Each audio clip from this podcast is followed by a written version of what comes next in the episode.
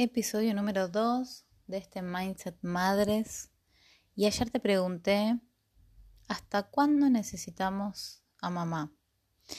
En las historias que han respondido muchas, la mayoría, no las conté estadísticamente, pero sí había un gran porcentaje de respuestas en donde decía que una madre se la necesita siempre. Y después otro porcentaje también eh, alto, eh, en donde se decía que hasta, hasta que uno madure emocionalmente. Y yo pensaba, qué subjetividad esa, eh, de la de maduración emocional, porque bueno, entre que la adolescencia se está estirando más o menos hasta los 30 y la gestión emocional no es algo que abunde, es como que entonces las madres, las mujeres no van a querer ser más madres, porque si en el rol de madres no se termina nunca, mamita, ¿quién va a querer ser madre? Entonces, lo primero que te quiero plantear, porque simplemente te voy a compartir un punto de vista, no es que yo te digo, esta es la verdad, estamos acá para reflexionar juntos y me parece interesante siempre eh, plantear preguntarles eh, cuando, por ejemplo, un perro, una perra, tiene cachorros, hay un tiempo en donde los cachorritos necesitan de mamá para poder vivir, si no es muy difícil. Bueno, obviamente que supongamos que un adulto se haga cargo, ¿no? Pero hablemos desde, desde la naturaleza. Una madre, o sea, sin, humanos eh, que estén ahí haciendo de intermediarios.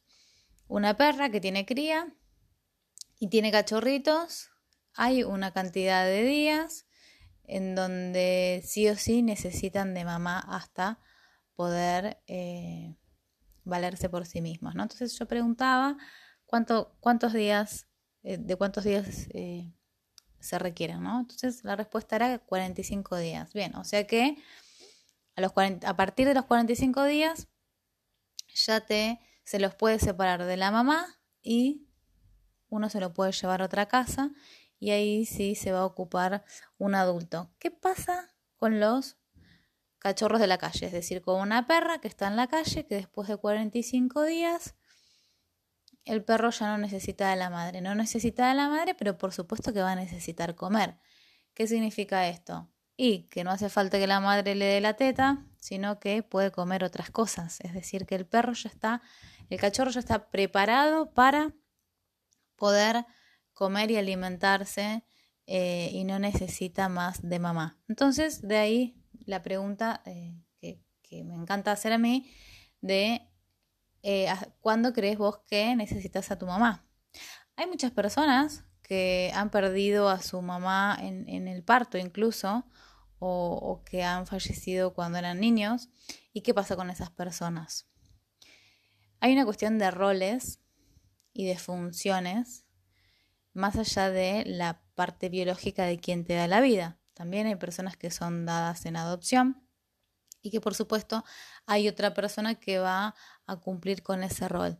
Bueno, más allá de que te adopten o no te adopten, ¿no? Entonces tenemos que aprender también a darnos cuenta de mm, de que además de nuestros padres biológicos, hay personas que cumplen con roles. ¿Sí? ¿Por qué digo esto?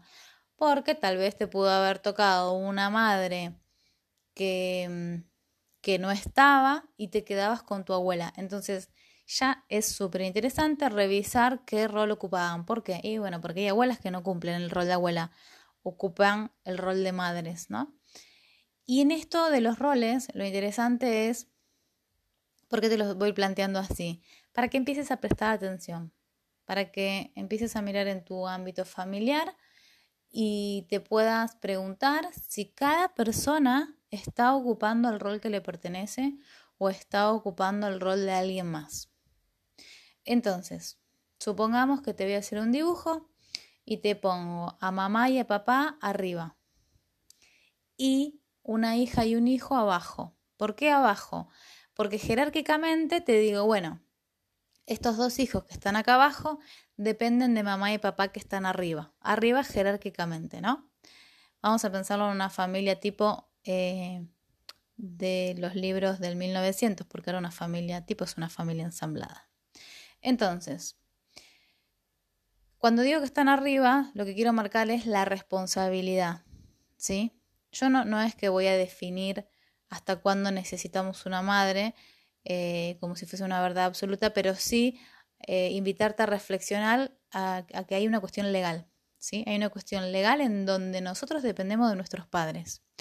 A los 16 años no podemos viajar, no podemos viajar eh, solos al exterior. Si te quieres casar tampoco podés. Entonces, legalmente nosotros dependemos de nuestros padres, ¿sí? Hasta los 18. Yo no sé si, si en los países, si en todos los países esto es lo mismo. Supongamos 18, 21, 20, yo digo 21 ya me parece un montón. Pero supongamos entre los 18 y los 21 para establecer acá em, una, un margen ahí un poquito más. Eh, desconozco cómo es en los otros países, yo estoy en Argentina. Pero más allá de esto, lo que quiero insistir es que legalmente, a partir de una cierta edad, uno puede hacer cosas que antes no podía porque dependíamos legalmente de nuestros padres. Es decir, que nuestros padres se están obligados, digamos, a hacerse responsables y a hacerse cargo de nosotros. Ahora, ¿qué pasa? Eh, cuando sos mayor de edad, ya no. No quiero decir que eh, después de que mm, somos mayores de edad no necesitamos a, nuestros padres, porque la verdad es que hay personas que dejan de necesitar a sus padres muchísimo antes. Es decir, hay un montón de personas que empezaron a laburar antes y que verdaderamente hasta ni siquiera tienen una relación de, de dependencia emocional. Pero que te estoy ahí ya poniendo algunas semillitas. Que si empezás a ser mayor de edad y empezás a depender de tus padres, no, da igual si la dependencia es económica o emocional, ya es algo interesante para qué? Para observar, nunca es para juzgar, en ningún mindset jugamos, eh, juzgamos, jugamos y jugamos siempre y le ponemos humor porque generalmente tocamos temas ásperos en donde mejor ponerle humor. Ahora, siempre en este proceso, lo que es una invitación, o sea, todos estos días son siempre una invitación para poner nuestros propios juicios en la mesa. Hay algunas personas que les cuestan más, otras que les cuestan menos tenés ahí disponible Mindset de Juicios para, para cuando quieras sumarte. Revisar nuestros juicios siempre nos va a dar conciencia y libertad. Entonces, con el dibujo que yo te decía imaginariamente, ¿no? Mamá y papá arriba, un hijo y una hija abajo. Cuando somos mayores de edad, pensemos que estos dos hijos que estaban ahí abajo, dependiendo, de sus padres, los ponemos arriba. Arriba que es en la misma línea que mamá y papá. Entonces podríamos decir que si nosotros hijos asumimos nuestra responsabilidad, la responsabilidad propia de uno mismo, y ya somos pares de nuestros padres, ¿qué significa esto? Ah, que mamá y papá son personas adultas, pares nuestras. Es decir, somos todos pares. Es decir, que vos tenés una vida con derechos y, y ya tus papás no tienen la obligación de eh, que, que tenían antes cuando eras un menor, en donde te tenían que proveer todas tus necesidades básicas, etcétera, etcétera, etcétera. Como, bueno, estudios y bla. Entonces, ¿qué pasa? Si nuestros padres, a partir de, que somos mayores de edad, ya son nuestros padres, porque tampoco vamos a entrar en la, subjetividad de la adultez, porque hay personas que contestaron las historias cuando uno se hace adulto.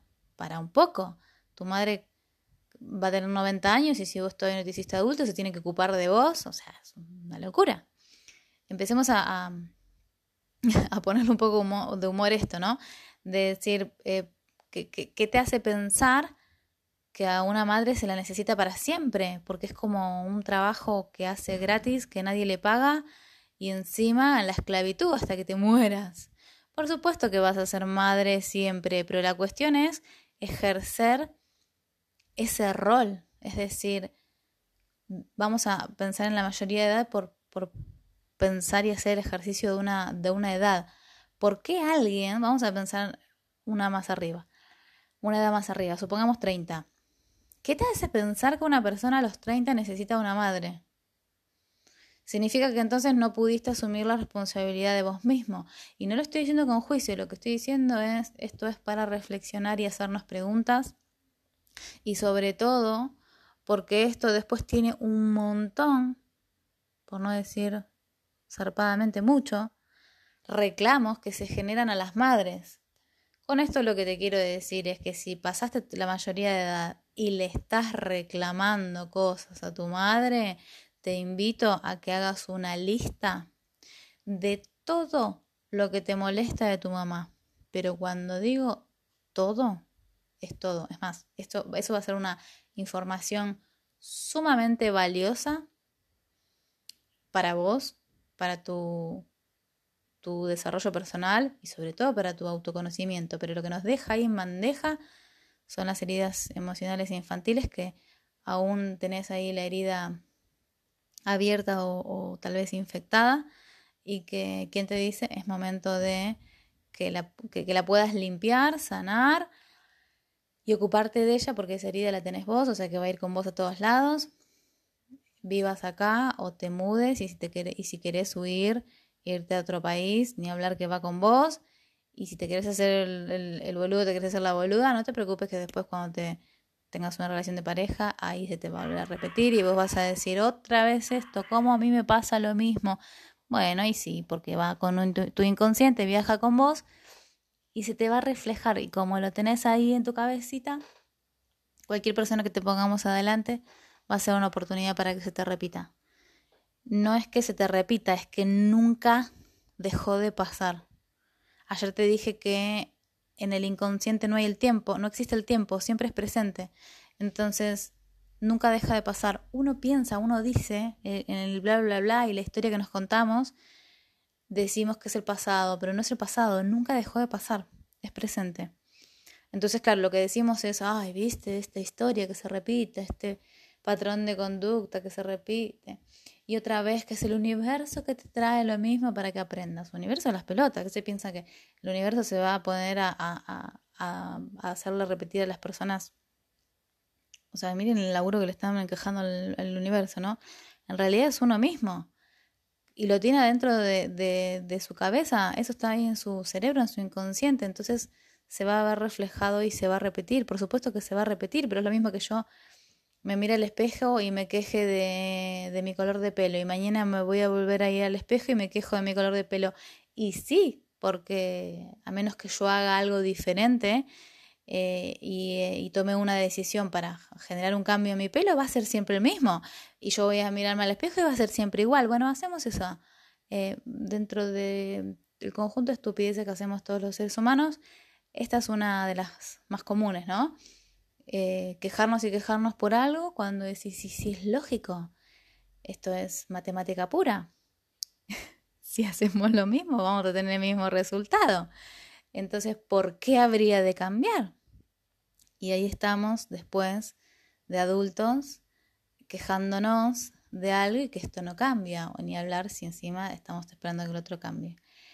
Entonces, con esto lo que te quiero decir es que si te molestan muchas cosas de tu mamá, y ya sos mayor de edad, te voy a invitar a que hagas una lista. Esto es para vos, esto por supuesto que no es para mí. Y voy a dejar la cajita en, las historias en, Instagram, que esta semana vamos a estar compartiéndolo. Y por otro lado, si, si sos madre y estás conectando con tu rol de, madre, eh, mi sugerencia va a ser que primero conectes con, con tu rol de hija para que puedas eh, usar todo esto a, tu favor y no quieras ir por caminos complicados. Pero bueno, es tu, es tu elección y esto está disponible acá para que lo elijas. Así que te espero en las historias y seguimos mañana con el episodio 3.